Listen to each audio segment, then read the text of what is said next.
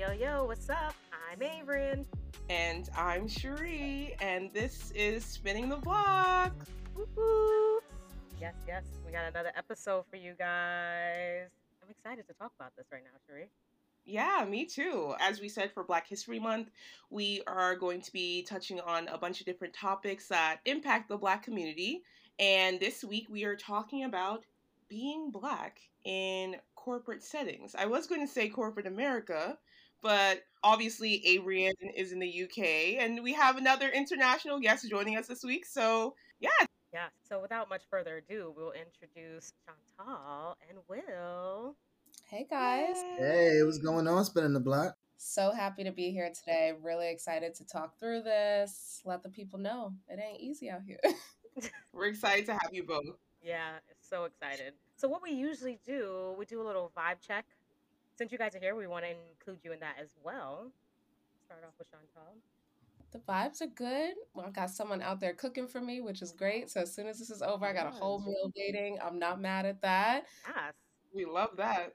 Vibes are really good. You know, contrary to probably some of the things we'll get into on this conversation, work was great this week. So anytime into the weekend and you know i'm kind of coming on a high and we got some good weather Avery. london london's oh. been hitting with the sunshine yeah 56 degrees sunshine. We i was like that. oh where we living? How about you will? What's your vibe looking like? Way to rub it in. So weather-wise it was snowing yesterday in good old new york city. Sure um, so a lot of my in-person events yesterday had to be uh, virtual but it's a good vibe. Good vibe over here. Not so good vibe from yesterday's All Star Weekend festivities, but but yeah, I'm sure everyone has seen and heard and talked about that. But from a work perspective, it was an okay week in between projects right now. I just got rolled off of a couple projects, so trying to like figure out what's next. But all in all, I'm kosher. Nice, nice. Abe, you want to give a little vibe check as well? My vibe has been pretty good this week. I'm preparing for a presentation at work, so that's been a little in there, but it'll be good once it's over. You know how that goes. But yeah, other than that, the week has been pretty good. Yeah. What about you, Sheree? Great vibes. Immaculate vibes, actually. Had a great weekend with family. One of my cousins came down from Toronto. So I got to hang with her a little bit on Friday. And then we had a Galentine's yesterday with my sister cousins and some of their friends. So yeah, it was good. Good vibes all around. Love it that we're all in this good mood, you know? So let's just dive right into it. How about you guys just give us a brief introduction? Because we know you guys, but the world or our few fans do not know you guys. So let's do a brief introduction um, and let just tell us who you are and what you do. Sure. Will, you want to start? You want me to start? Ladies okay. first. All right. Well, again, it's really good to be on the pod with you guys. My name is Chantel. Um, I work in the customer success department in ad tech. It's about a mid to senior level role. We manage, execute, support clients post sale to execution, um, and really, you know, do the best that we can to deliver quality advertising campaigns and bring that detail to the masses. Yes, love that. How about you, Will? All right. Will Dennis, Bronx native, currently living in Brooklyn. In the realm of consulting, I work at a big four accounting firm in their advisory practice, focused on large scale transformations, Oracle, Workday, ServiceNow, in the, the project management kind of side of the house. So nice. I have beef with Oracle. So do I. yeah. Every time I gotta sign it, I'm just like, Another problem. I was like, you need a consultant, you know. So I think we do. Hey, listen, I, I don't know if I could work London hours, but we, we can talk. it's a U.S. company, okay, so okay. we're good. We're good. Okay, cool. So I guess we'll dive straight right into it. You know, we've all worked in the corporate setting. We've all dealt with the ups and the downs of it, but how do you guys really feel about working in the setting? Have you ever felt like you needed to dial back your personality? Have you ever felt like you need to turn down your energy? You know, just not really be who you really are because of the setting you're in? You know, I think I'm already contrary to because you know me, so hear me out. I'm a pretty reserved person. So I don't have that much to hide. But what I think I find I have to dial back a lot is any level of reactions, especially with negative feelings. So if I'm feeling Mhm. frustrated or I'm feeling disappointed, or sometimes I think we've all been there being angry at a coworker, being upset at something not going all the way through. And I think that you'll find the range of emotion is way more acceptable uh, when you don't have as much melanin. Uh, You know, I think there's so much less that people read into it. So I would say that those natural emotions that allow you to walk through conversations, those have to be tempered really, really carefully in order not to have the wrong perception. Even if you know you're really good at, you know, hashing things out, talking through problems, I think there is always that margin that some of my coworkers love to take, or any of our coworkers love to take a little bit further and use their imagination to put 20 on 10. So Mhm. definitely i think that's the hardest part is not really being able to experience a range of emotions in the workplace where where i think they are warranted So I, I think for me, I've been in consulting for 14 years. When I started my career, I was very reserved, right? I, I didn't feel like I could be myself because of the perception of us in corporate America. I don't want it to be seen as unprofessional or I hate this word, ghetto. Mhm. And it started to interrupt my psyche and my psychological being of why can I not be myself, right? I'm now at a space where I can be myself maybe 80% of the time, right? Because you still have to reserve some of that 20% of the time, right? I'm not going to tell my coworkers I went to a day party or something like that, right? So, Yeah, can't go full. Yeah. but in regards to how I act in the workplace, I'm at the stage in my career where coworkers are asking me to be their mentors. One was like, hey, the way you are in person or the way you are outside the office is kind of the same way you are in. And that meant a lot because it took a while for me to get to that spot, right? Learning myself and making sure that when I'm in the office, I'm not losing any essence of myself to try to please the eight and a half by 11s. No, yeah. I feel that. I think that comes with experience and learning that there is a little bit of yourself that you can be and people just kind of have to accept it whether they do or not, you know, that's up to them, but Mhm. I think I've had the issue where sometimes I'm an extroverted introvert. So Mhm. I can be lively, I can be, you know, center of attention, but a lot of times I'm just very quiet, like to just, you know, not engage. um, Yeah. and so I feel like sometimes if my energy isn't always at 100 all the time or up, it's always like, oh, are you okay? Are you disgruntled? And it's like, no, I'm just chilling. this is just how I am. This is my personality. So I think it's like you're damned if you do. If you're too much, then it's an issue. But too little as well, then you're angry or you're, you know, not pleasant. There's something So, wrong. Yeah. Yeah. exactly. Yeah. I feel like black folks more than any other race, you know, we are masters at compartmentalizing, right? We do that in our social circles. So the same friends that you talk turn up with, you may not talk business with, right? Mhm. And I feel like that's the same way in the office. You just have to determine in which compartments you would put certain coworkers in, whether they're coworkers that you would want to drink with or coworkers that if you see them on the weekend, you're not going to duck around the corner because you don't want to see them, that you're actually going to say, hey, you know, so I think Yeah. part of kind of navigating through these corporate waters is figuring out, you know, where to compartmentalize certain folks and how to do Mhm. that in a way so that it doesn't feel like it's not inclusive. Yeah. i think Yeah. the Agreed. going back to also Avery and what you said about having experience, it's the second that you start to feel more confident in like your actual skill set, the less you have the need. I know what I bring to the table, and you either accept that with me as a person or you lose out on the shareholder value that I'm bringing here. So I feel like that's another level of it. You can't tell me nothing about who to be if I know I'm delivering XXX in terms of what you need.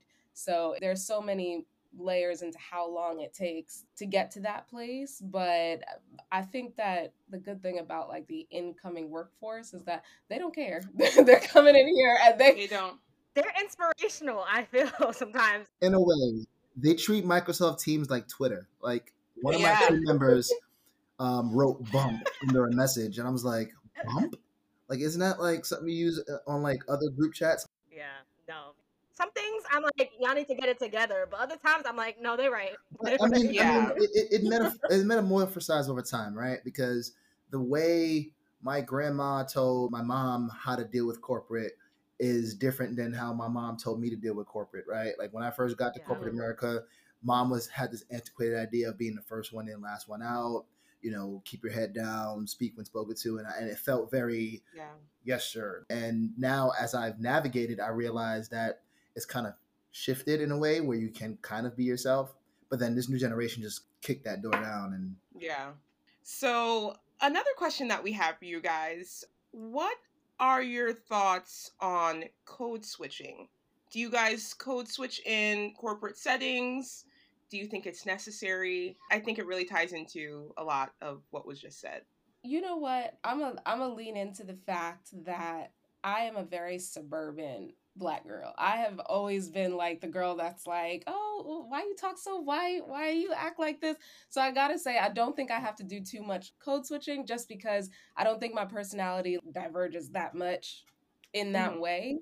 However, I think to your point, I work presently like my office really just has a lot of older people than me. They're all British and we're not in the same life space, life stage. So, in terms of code switching, there are just certain things that we're not having conversations about, we're not getting into. And so, I almost Mhm. have like a little bit of a built in shelter here because I'm not best friends with 54 year old John. It's not happening. So, like, uh, and to be fair, I don't think I have the reason to do it as much here, which I think we'll touch on the difference in America and difference here. I find that a lot of the walls that I had as someone who works in this industry don't really exist here. I just really haven't experienced most of the issues that I had before.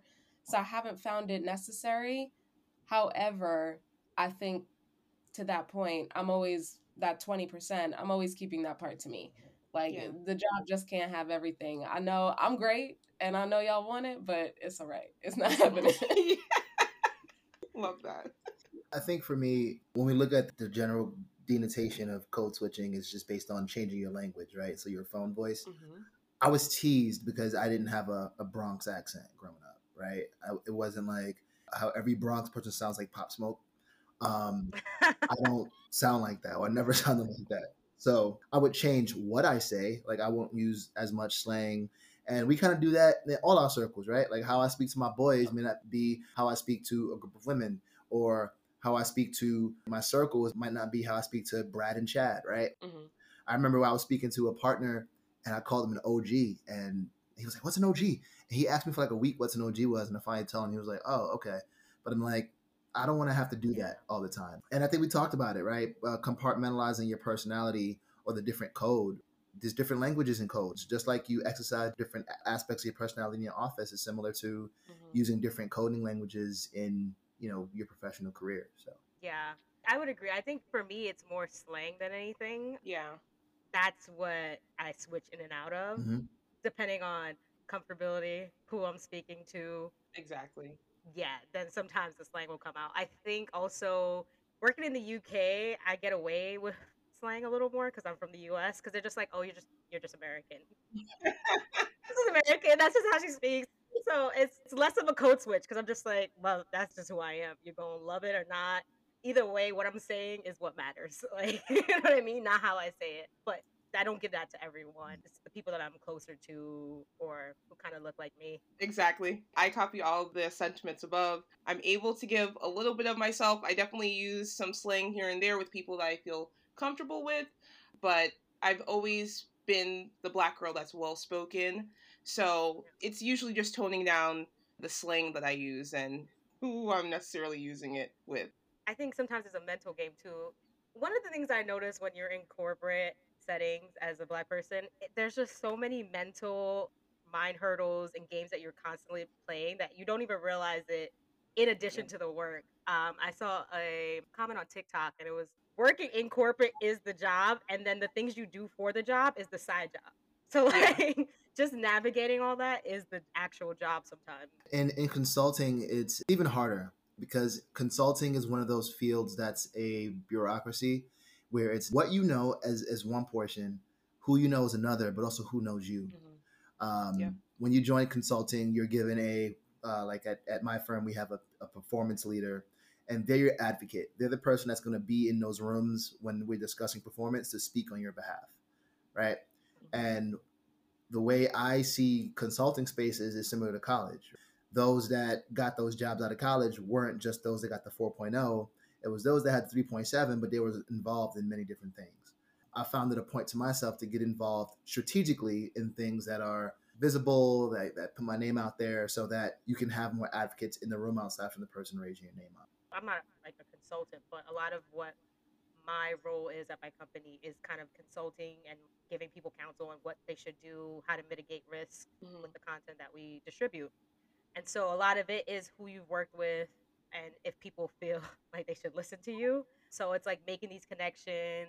Oh, you worked with this team, and then they're like, oh yeah, go to Avery. She knows. You know what I mean? So it it is all about making those connections in that way. Yeah. I definitely have found that like the relationship aspect of my job, and for admittedly for many years I didn't really quite care about it. I, I had a life outside of work, and I had my job, and I wasn't fully convinced of what my career path was going to be until like the last couple of years. And mm-hmm. moving to the UK, I will say that the relationship aspect seems so much more important. There's a different there's a different correlation between who people know you as and mm-hmm. your success and the advertising industry here is actually very very small and there's only one like but so many different agencies so eventually everybody works at each one. They've crossed paths with this boss that boss. It's been very eye-opening for me because i have a very people job for somebody that does not like people. And so like you on that job. You, you, probably come home like ah i have to deal with people all yeah. day you know it's an element of skill, but really like how do you translate that skill to value for other people? And that's what mm-hmm. people remember, right? Like, so I always try to walk into the room leading with skills first. I don't really care if you like me that much. I care that the next time you run into a hurdle, you're going to remember how good I was at that thing. When you're thinking about, like you said, Avery, and the, the mental gymnastics that as an African American, you go into a room and you're the only one in there. Yeah if you already have like an unsureness about the things that you're doing, those two things conflate and make it almost impossible to get over that symptom. So it's like really hone in, stand on your credentials, stand on your ideas, and walk into that room knowing you got the best idea in the place. Make it till you make it. Yeah. Yeah, stand on business. Exactly.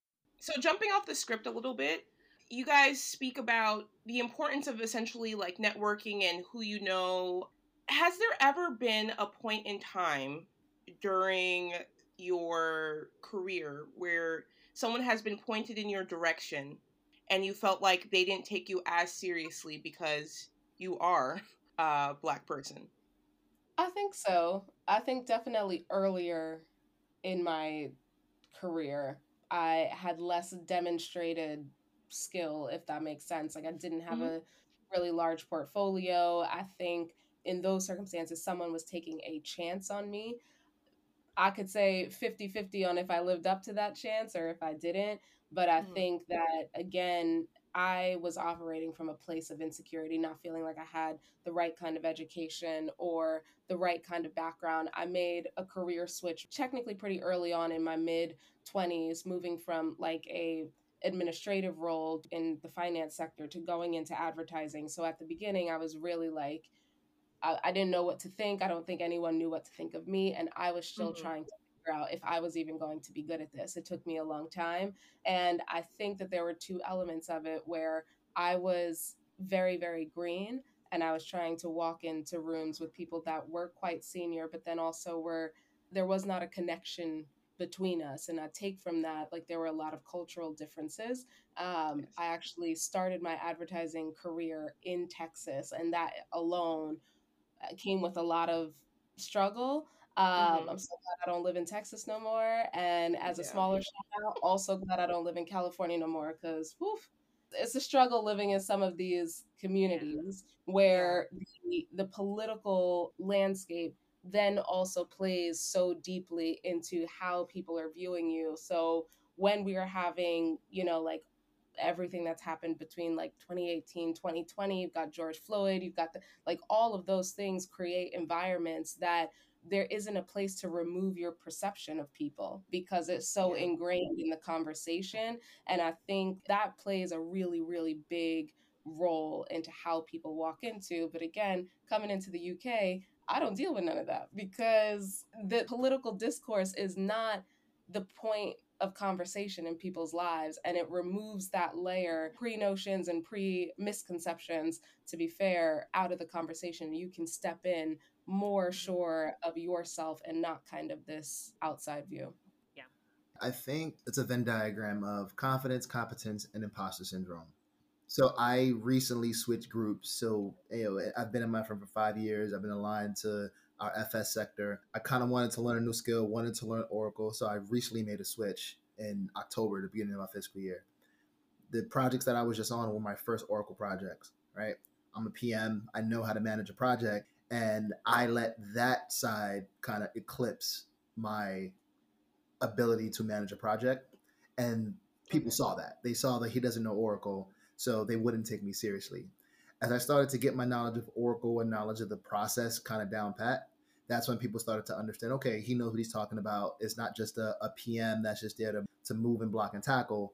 He can talk the talk and he can he can be in the room and, and it doesn't sound foreign to him. So I feel like as you navigate, because I know when I first I got my first performance review and I was like, man, did I make the right move? am, am I competent enough? And I, I feel like we deal with that imposter syndrome all the time where we don't feel like we made it, even though in our culture, a lot of people think we have made it, but we still yeah. feel like we don't because of, of the opinions of others. Mm-hmm. But the more that you stand on your business and you know your background and know your certifications and know your qualifications, the more that can eclipse any opinion anyone has of you because you can talk to.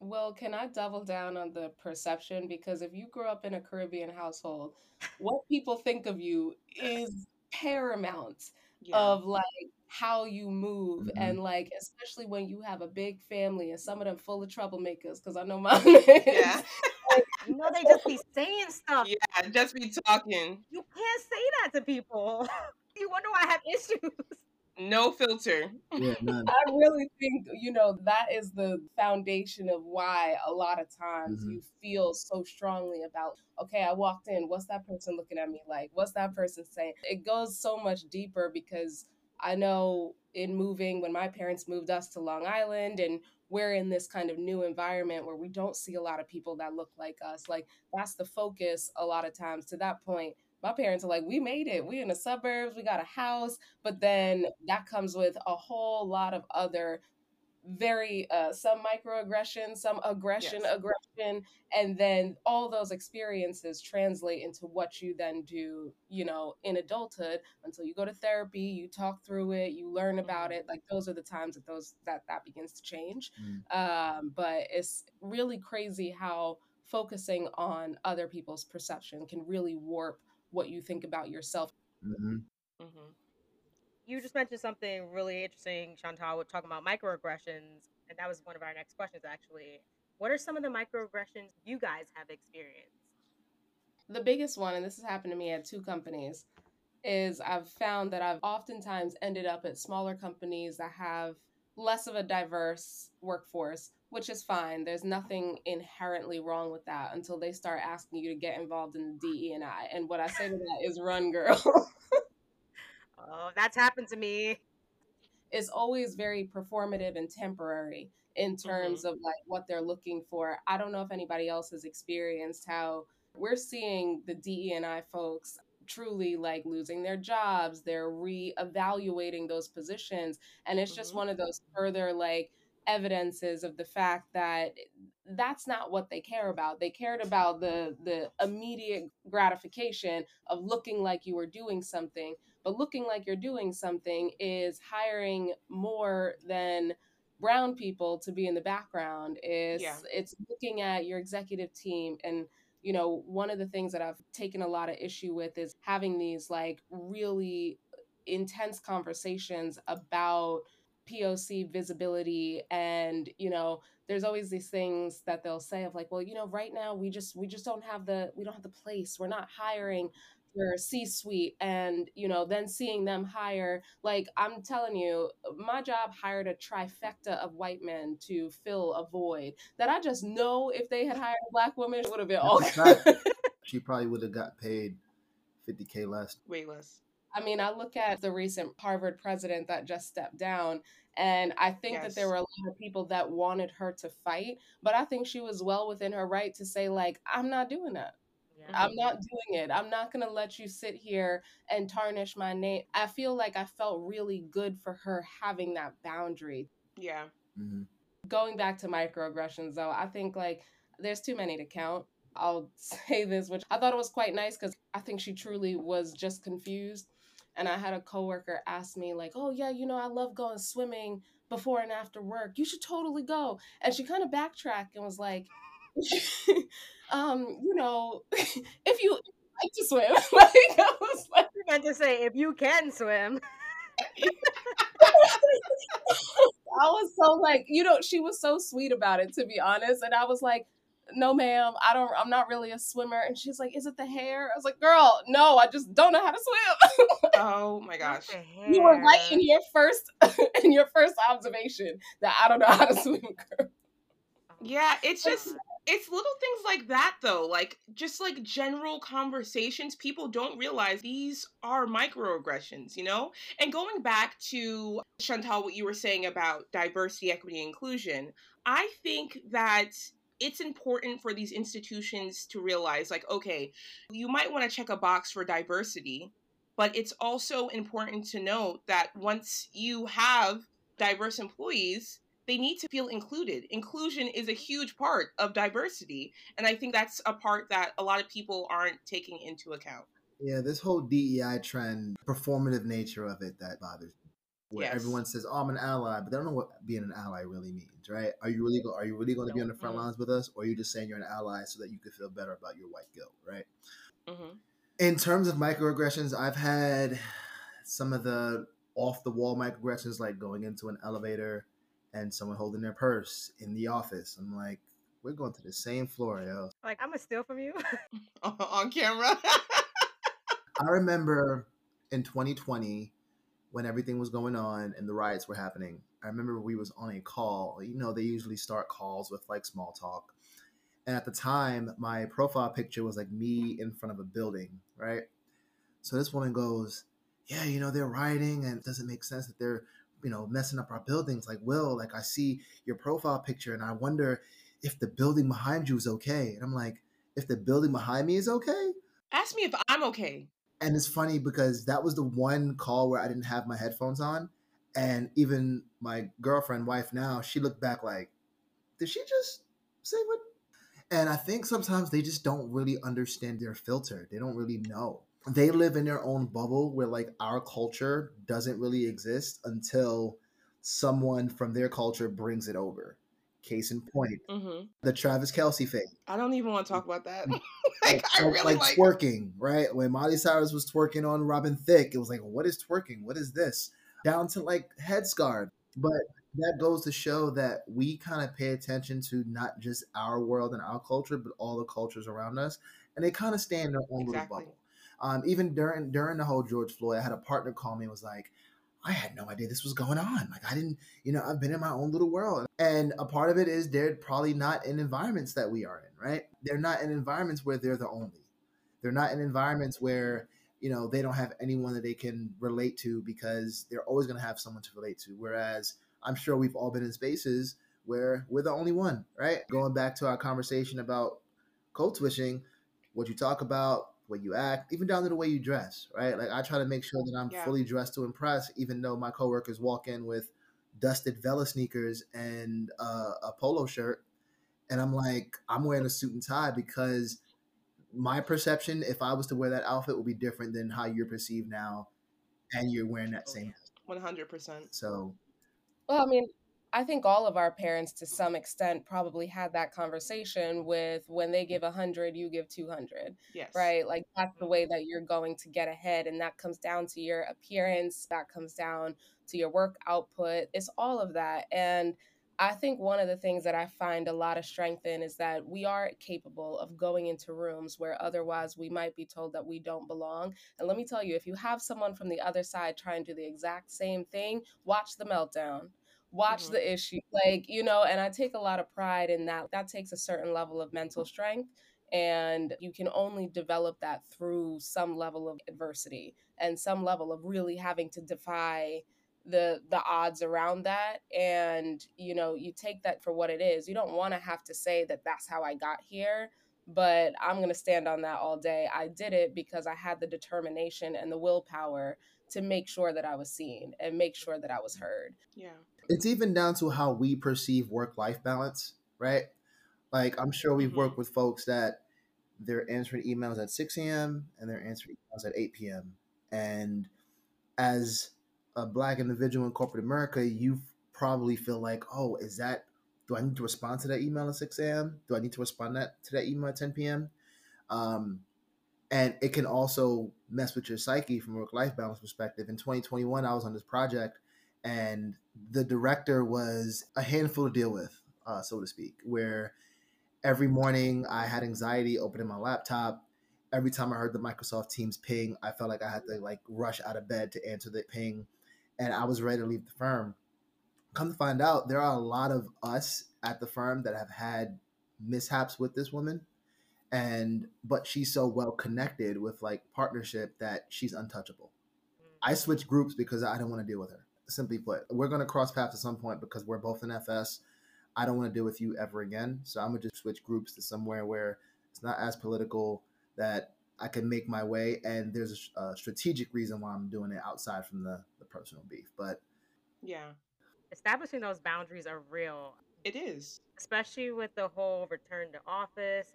It's making very clear boundaries, and honestly, once I close my laptop, I'm done. Like I may see your email coming, like that's tomorrow's problem. And as much as I want to respond to it, sometimes I'm just like, no, like you got to have clear boundaries. You got to set these boundaries. Otherwise, you will be working all day, all night, and people would not care. Yeah. I definitely had to, in the past, have conversations about what is expected of me. Because, again, people are responding to things at 6, 7, 8 p.m. Should I be responding or am I off the clock like you guys said? Like, I'm not understanding. So, what is expected of me? You know, just to make sure, like, lines aren't blurred and uh, obviously if it's any emergency i'll respond or you could text me like i've had conversations where my supervisor would say like if it's urgent i'll shoot you a text but sometimes you have to be able to set those clear boundaries and if you feel like it's getting kind of muddy you might have to have that conversation like what what is the expectation because i need to know if i'm not responding then that might come up in my review like, oh, well, you don't respond to emails. Oh, I don't because you sent me an email at 9 p.m. I didn't know I was supposed to respond to that. I had a conversation about that with my my counselee. Um, she's going through a lot of medical stuff, but also she just joined a new project. And one, she was worried about taking time off for medical, which it's crazy in the U.S. We have guilt of not working right? Like mm-hmm. if my wife decides in between meetings she wants to take a nap, she's like, "Oh, I feel guilty." I'm like, "Well, that's your self care. Yo, you're you're part of the nap ministry. You enjoy that nap." My counselor dealt with that. She was like, "Well." This project, like people are, are emailing at 5 a.m., people are emailing at 10 p.m., and I feel like I have to respond. And I feel like if I don't respond, it'll be perceived as negative. And I told her straight up, like, you have to have your boundaries and you have to look at the perception of what they're going through right? They probably answering those emails or sending those emails out because they probably have meetings from nine to five. And we all know after the meetings, you still have to work. So early in the morning and at night is probably where they can actually get work done. But they also need the caveat of while it suits me to email now, I don't respect the response or action. Yes. Yeah. Right? Like I put that in my email signature, right? Because sometimes I do send 5 a.m. emails because if I know I'm going to be in meetings from nine to six, let me just knock out all my emails now. But I put in the signature, yeah. while this suits me to email now, I don't respect the response or action outside of your own working hours. Love that. And that yeah. helps people to realize like he doesn't require a response unless I have that little, uh, you know, I, I use Outlook, the little red uh, exclamation says, yeah, priority. priority. Yeah. Like, yeah. I need you to respond like now. But if, if I need you to respond like mm-hmm. now, I would text you, I would call you, I would do something else. I wouldn't email. So. Exactly. I think I've always uh, one good thing about being in the UK is that we my team here operates so different and the way in which like we have a lot of latitude. I think part of it comes from again, having experience and having people trust you. You're less likely to get a really weird response about saying, I'm going to be offline from 10 a.m. to 12 if you're someone that gets your mm. stuff done. Yeah. That's the way that I kind of deal with people. Like, you are always going to get the good side of me until you don't. And so when you start to, you know, mess some things up, then I'm going to start looking at you sideways and be like, well, let's talk about how you're you're dealing with your time. Um, but that said, if you need to go and do something between nine and, and 11 but you're telling me that you could get to things like oh i'll get to it after i eat dinner or i'll do that like that's the kind of communication that enables people to have real work life balance this job is not your life. I mean, it pays your bills, but does it, you know, support your wife? Does it support your partner? Does it encourage you to be healthy? Those are the things that are to be prioritized. And I will say, like, I've always referred back to this, like, maybe it was a meme or something like that. In America, be like, here's my out of office. I'm going into open heart surgery. I'll be back at 2.30. Like, you know, like, or mm-hmm. don't worry, just hit me up on my phone. I'm still here. Like, yeah. you know, I will say that that expectation, and it could be just the team that I'm working with, is very different here. But that actually enables me to do a little bit better because I have that time to invest in myself and be able to work. So I, I probably am sending those 6 a.m., 8 a.m. To be fair, I also work across like several different time zones and continent, but I think that's really it's about personal accountability and I truly believe that one of our most important things in our toolbox is time management Mm-hmm. because mm-hmm. that's what creates balance. Like, I think people get really overwhelmed if they miss something, not realizing if they just were more effective at managing their time, that stress doesn't exist. Mm-hmm. And I feel like that's something, you know, high schools and all, like think people should be really investing in learning because that's going to make the difference in and out of work. Work smart, not hard. Yeah. Work smart and hard, but working yeah. smart is better for your psyche than working hard. Yeah. Before we jump to the end of the microaggressions, I just have to say my favorite microaggression was when a colleague of mine mistook me for another person. Uh, it's happened to me so many times, so many. Times. And times. we get on, the, like, we get on the elevator. She's talking to me about this stuff, and I'm just like, "Who do you think I am?" So she goes, "You can sit over there." I'm like, "I don't think I am who you think I am." and she goes, yeah. "Oh my gosh, Avery, I'm so sorry." And luckily, she's a different person, certain people it would have been an issue. But it's just little things like that, you know? Yeah. Do you ever get that where people say to you, like all of a sudden they just start saying like slang to you? Yes. Yes. Why are you talking like that? Yeah, and there's certain people who I'm like, okay, that's how you speak. I get it. There's other people I'm like, are you just saying that to me? Did you say yo to somebody else or is it to me? No. What's that Dave Chappelle skit when he's talking to the lawyer? He's like, zippity doo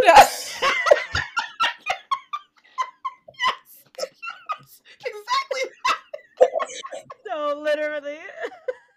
Says, "Zip it up and zip, zip it up." well, my coworkers think I'm younger than what I am, so they use some of this new slang. Like one of the guys I was talking to was like, "Yeah, this is so gas." I was like, "Huh?" Sir, I never felt so old in my life. Like, yeah, gas. It means it's, it's, it's dope. I was like, why, why didn't you say dope, man? But yeah, they, they, they start to use slang around me because I don't I don't hear it when they're talking to other people. So they also code switch to feel comfortable around me. Like I'm code switching yes. around them. Their their term yeah. of code switching is a little more offensive, a lot more offensive. Yeah, I would yeah. rather you just just yeah. say hello. You don't have to hit me with a yo. Yeah. Yeah. like, what are you yelling me for? It's kind of weird because I, I kind of do the same thing. I'm sure you guys seen the Key and Peele skit where like Obama's like giving handshakes to the white folks, and the, I kind of do that. yeah. Like, and I, I don't realize how I don't know if that comes across as like not inclusive, but yeah, it's annoying. Mm-hmm. I, I hate the slang. It is because I never use slang aside from me calling a partner an OG. I never use slang in the office. So, so you weren't too gassed about it. yeah, I wasn't too gassed about it at all. Any of you ever been led to believe that your hair is unprofessional? And do you avoid certain hairstyles because you don't want to be perceived as being unprofessional.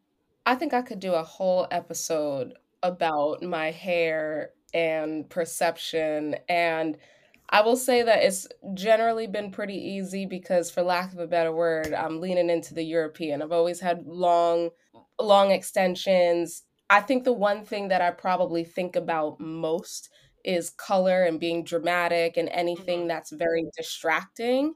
However, it's so funny reading through these questions because 25 year old me was really concerned about this stuff.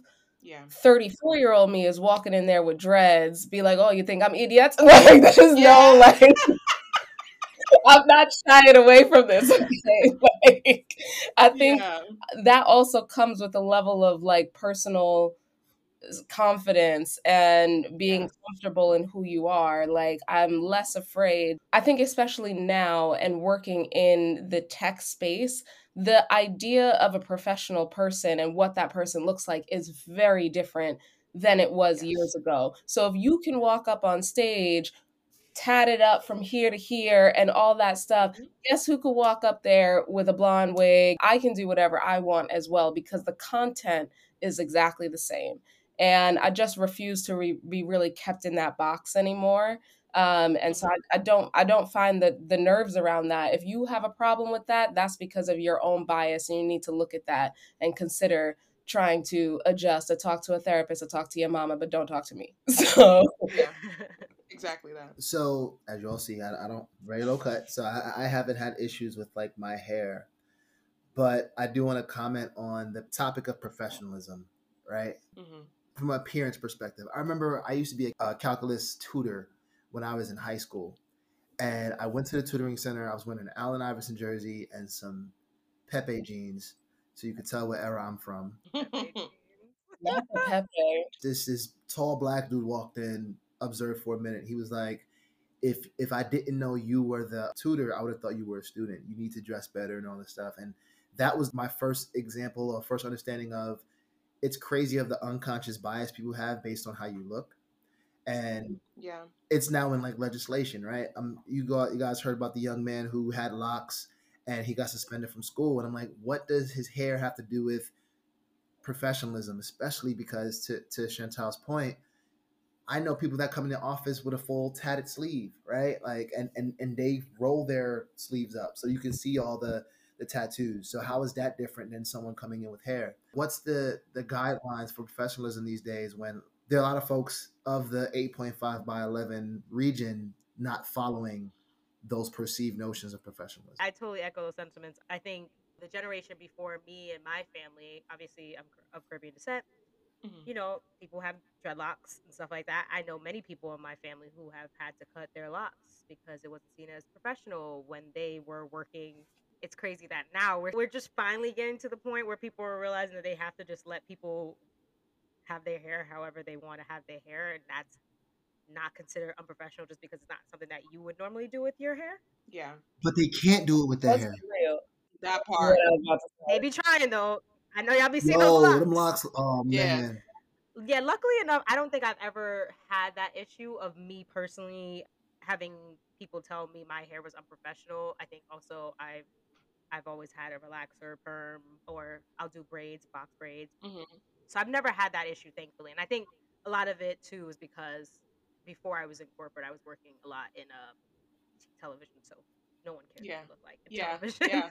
and luckily in corporate, I've been in more like PRE type jobs, and they're more like just look fun, look cute, you know, as opposed Mhm. to actually caring. So in professional settings, um, I always felt the need to have straighter hair. You know, like my hair right now, like this is like my fun wig. You know, like it's my weekend wig. Like I have my corporate wig. It's a longer straight. it's a longer straight wig. You know, but back in the day when I was just getting sew-ins, I was having my leave out, and I was completely damaging my hair. And that's when I was like, you know what? Like I need to take a step back and subconsciously, I did feel the pressure or I did feel judgment if I walked in with maybe box braids during the summer. You know what I mean? Obviously, people would ask questions like, oh, like, is that your.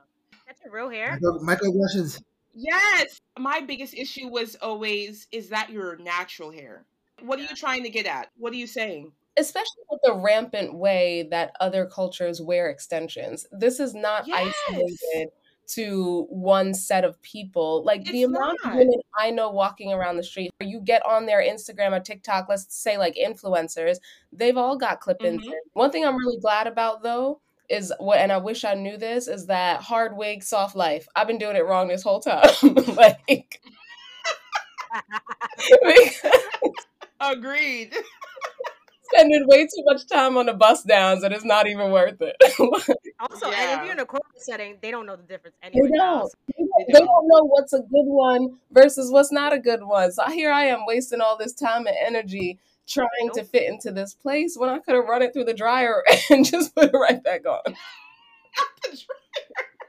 Not That the is dryer, funny. girl. I can't with you. That is hilarious. Yeah. Add some Febreze to it or something.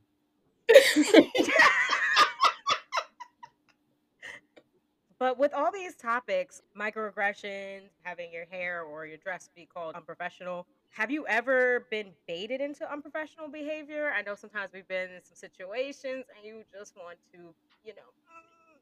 I sure mm. have, and I'll do it again. Like, I, listen, and I am not here advocating for you to lose it on your managers, your coworkers. But what I am saying is, again, like we were saying, stand on business. One thing you're not going to do is disrespect me. And if I know you are, I'm going to let you know that I know. We are not playing this game where you think you are getting one over on me. If you tell me something is bull, I'm going to let you know that I know that it is and that you know that it is. And, you know, like we're not playing this circular game. I, I don't do that. I wouldn't do it in my personal life, and I sure as hell am not doing it here. And I think you're more likely to be able to do that when you're able to stand on everything else that you stand for. So you stand on your performance, you stand on your conduct, you stand on your relationships. Once you have those things, it becomes a lot easier to not take the bull. Like it really does. Mhm. And I think that sometimes you have to let them know. Yes, maintain that integrity, but you can't let people take you for a fool because if they do it once, they'll do it again. And I think Mhm. that's really important to, especially like new people coming into this industry, younger people. Like, you don't have to lose your sense of self to work at a job. And if any job tries to make you do that, that's not the place for you. Unless you feel like Yeah. you're going to change it, but I'm going to guarantee you 90 times out of 100 ain't No. no changing people that have already been set in their ways. That part. Mhm. S- So I used to have a very bad temper. Um, so I've learned to take my emotions and kind of bottle it up and use it elsewhere. So right now for me it's the gym. But there was one time where I had to step outside of those um, emotional boundaries a bit. And one time I got feedback from a manager at a project that I was working on, and it wasn't based on performance. He said two things. He was like, one, you know, we're out of budget, but if the client's not if the client's not asking for you back, then you probably didn't do a good job. And I was like, well, that's that's kind of BS. We just you just told me we had a budget, so it's probably not a performance thing. It's probably the fact that Yeah. they don't have the budget for my, for my money. rate, dummy. But then he was like, "Oh yeah, they also want to comment on your suits. Like you don't have to wear a suit every day. Um, uh, we don't wear suits, so why are you wearing a suit every day?" And he just didn't get the fact that one, we're we're at a bank, so I'm, I'm gonna wear a suit. But two, I don't see why that's bothering you. Why the clothes that I buy is bothering you? They, they weren't gaudy. They weren't, you know, I wasn't wearing a lime green suit. I wasn't dressed like Andy Bernard in the office. Like I was dressed, you know, like a finance bro. I had to like really check him because I just think he just didn't like me, and he was using that exit interview as a way to like tell me what he thought of me. Yeah. And I had, you know, like Chantel said, stand on business. Say, hey, listen, these are my qualifications. Mhm. I know, I know what I'm capable of. Everything that you're saying to me does not move the needle, right? I'm gonna wear a suit tomorrow. It's not gonna move the needle. So yeah, he definitely has something Yeah. against you. I mean, bring up the suit. Clearly, that's weird. To twist that knife too and just be Like, I'm- like, I'm not wearing a Steve Harvey suit. I'm not. I'm Yeah. not wearing a, a denim suit. You know what I'm saying like I'm not wearing a gator suit. I'm wearing a navy suit. Like I don't understand why why that bothered you. But then I also realized half of how I react to things it's not what they say. It's the, the way that they deliver it.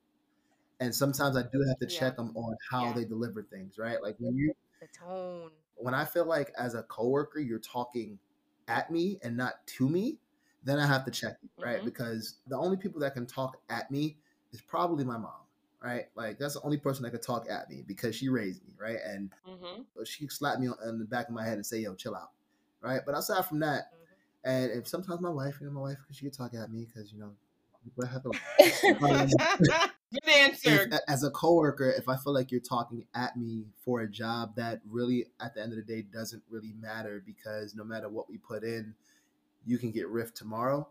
I'm gonna check. Yeah. it, for Mhm. sure. Luckily, I haven't been baited into like unprofessional. Well, no, let me let me take that back. I have been baited into unprofessional behavior, but I haven't like took the bait. If that makes sense. I think because I'm kind of a laid back person, people don't realize I do have a quick temper. Like I can go from zero to 100 real quick if I feel disrespected. So I'm always willing to check somebody. I'm willing to be like, hey, don't let this laid back Avrian fool you. Like I, we can Mhm. go. I'm, I'm gonna go toe to toe with you. Um, so I think for me, I always just match energy. So if you're gonna come at me crazy, I'm gonna come That at you crazy back with a smile, and I'm gonna hit you with the thanks smiley face.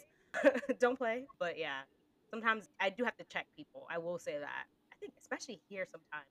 People be hitting you with that flowery language and pretending like you can't read through the signs, and I'm just like, hmm.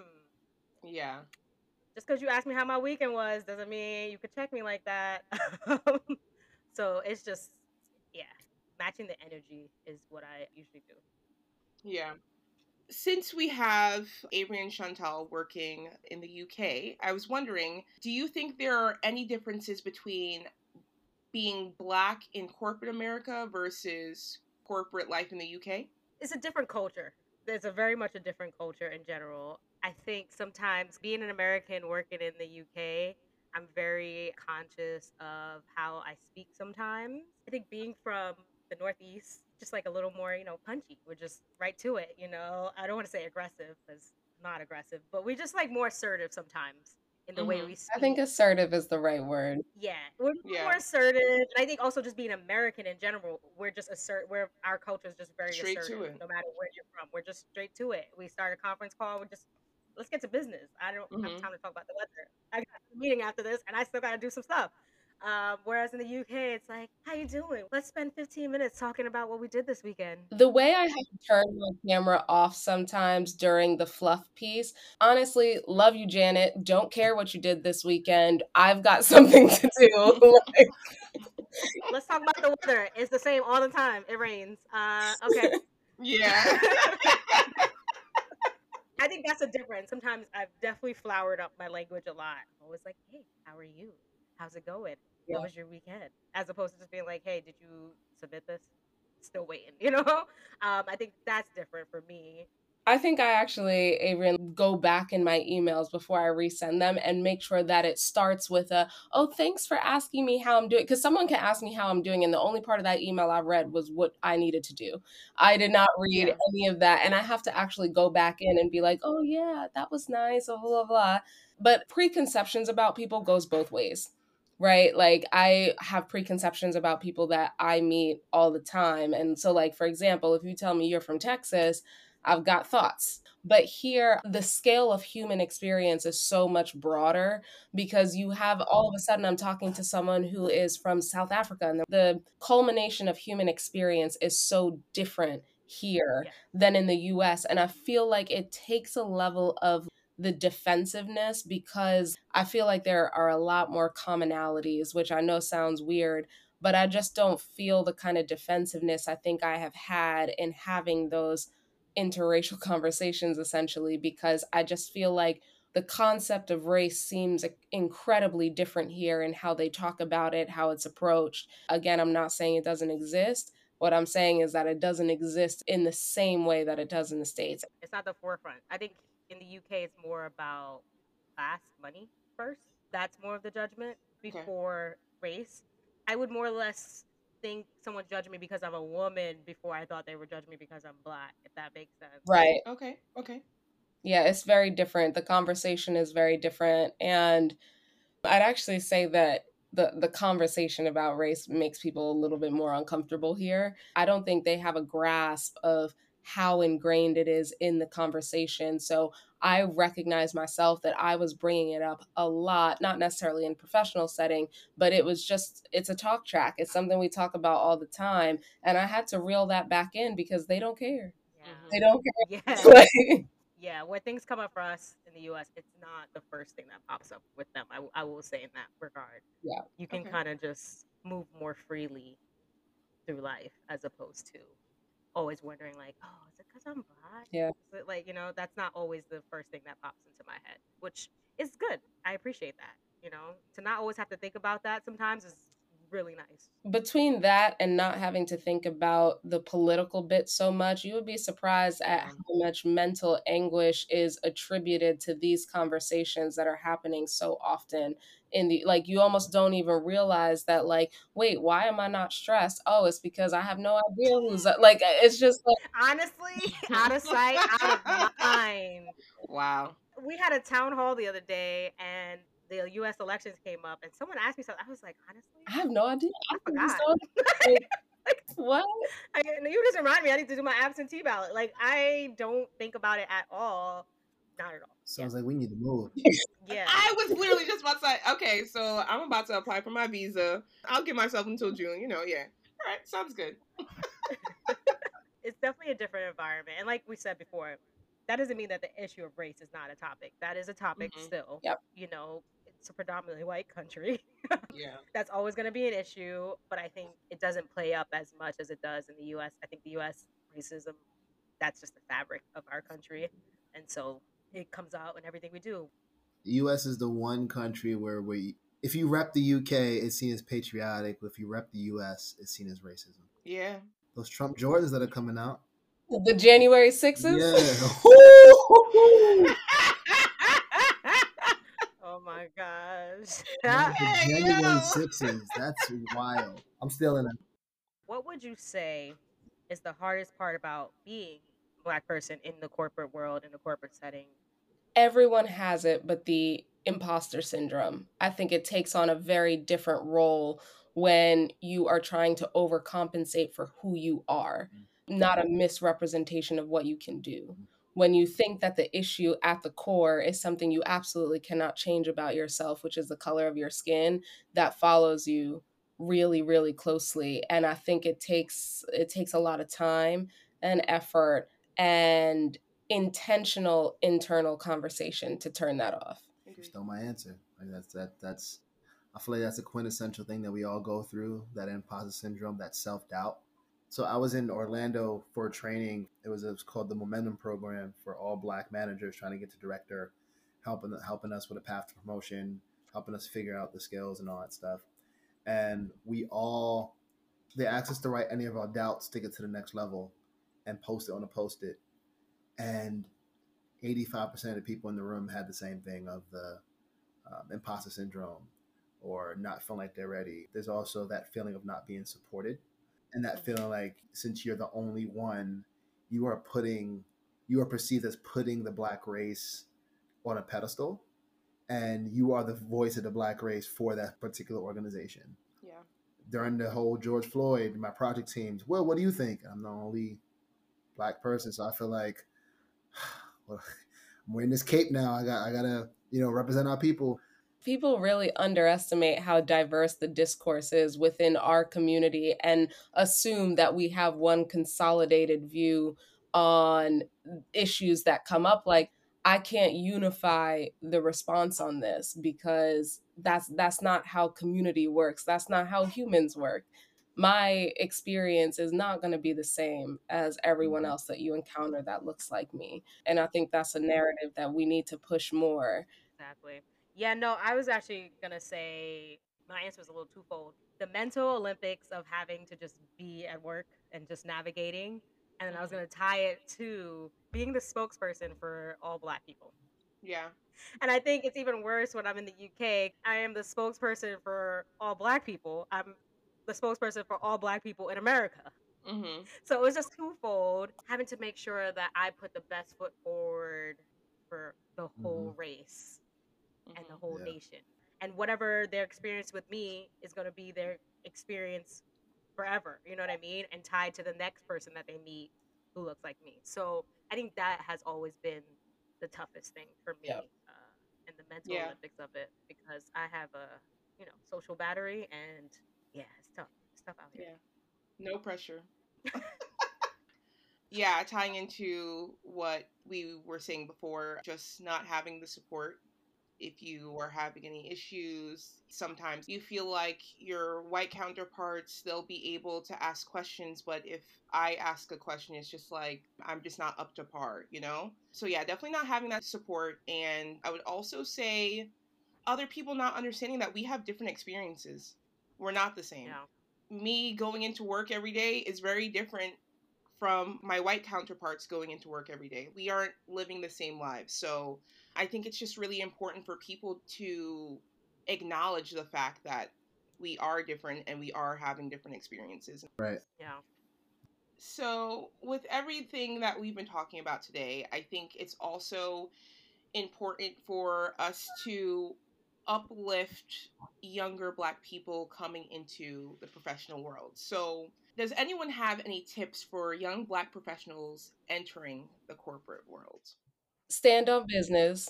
By business, stand on yourself, stand on your skills, because I think like really going into that, that's going to help you propel and read the art of the negotiation.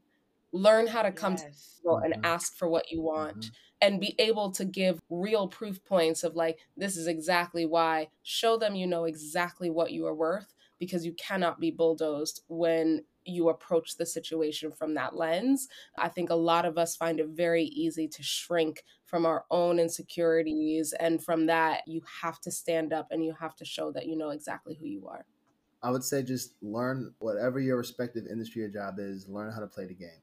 Mhm. You know, as as I mentioned, it's for some it's less about who you know, it's more about who knows you.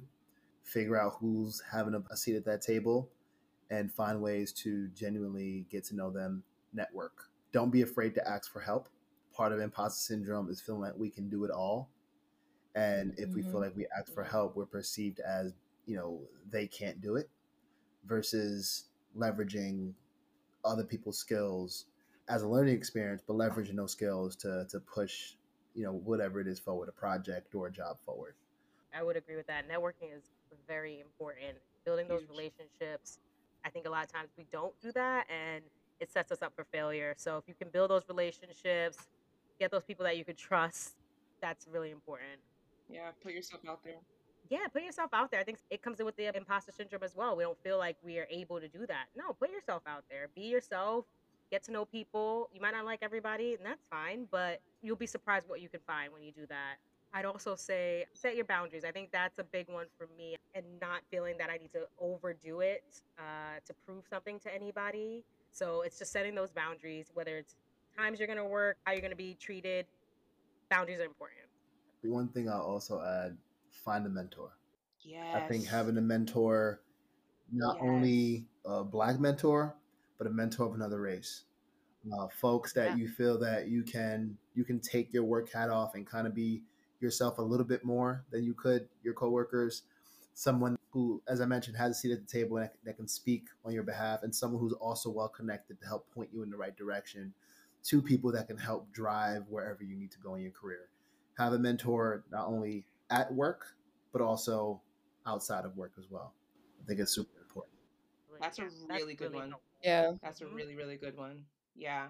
I would also echo a lot of what was just said. The importance of networking. I feel like when I came in, I think I was afraid to network. Don't ask me why. I guess I didn't want people to think I wanted something from them, but yeah, I did want something from them. Like I, I was trying to make connections and I'm trying to get a job. Like what you talking about? Um, but yeah, so definitely the importance of networking and just be confident be confident in what you're doing be confident in your skill set don't let anyone tell you that you can't do x y and z because if you think you can you can mm-hmm. so be confident walk in there have your head held high and get to business get to work you got this Yes. Guys, this has been such a great, great discussion. It's been so Yeah. good learning from everyone's different perspective. It's been a really great combo. I've enjoyed this a lot. Yes me too Thank you for having us. If there's one thing I've taken away from this conversation is I'm gonna move to the UK. yeah copy that Thank you again to Will and Chantel for joining us for this very insightful conversation. I think there were a lot of important takeaways, and we really appreciate you guys joining us and just Yep. giving us your perspectives. Thank you for having us. Thanks, guys. Well, that's our show for today. Thanks for joining us. Be sure to follow us on Instagram at Spinning the Block Pod. Also follow us on Spotify and Apple Podcasts. You can find our channel by searching Spinning the Block Pod. Bye. Bye.